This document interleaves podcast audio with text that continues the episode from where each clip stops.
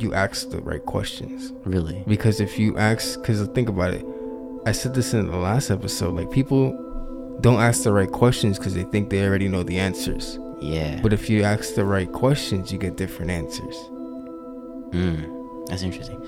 Because I always thought that people, I feel like um, people don't know the answers, right? Yeah. And they're just they're, they're they're making an excuse of like, oh, this is the answer because someone said. it, you know?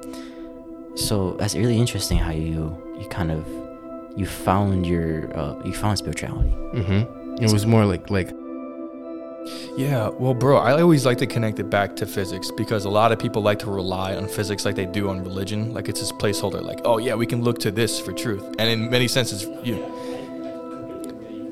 I feel like you guys, I know what I'm saying, but like, you know, energy, you know, never dies and is always usually transmuted. So I feel like, you know, if we acknowledge this soul is a real thing and it's just this energized state within us, then where where does that go after this material body dies? Because the soul isn't something we can, you know, you know, grab and you know place on a desk and, and point at. It's something that just lives within us as like this energy. I feel like a lot of us can agree with that. So, where does that energy go after this vessel dies? it transforms. It keeps evolving. It go, it goes to the next state. You review your life.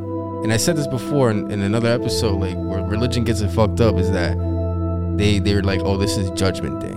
You're gonna be judged on everything you did, and if you did bad, you're going to hell. That's not how it is. It's basically you you you review your life, and then you make suggestions on how to better your next life, and then that's how it goes. I don't know about you guys, but I've always wondered why we are here. What is the point, you know? And I guess this is why this show is created. Let's start using our mind's eye. Click the subscribe button and tune into the show.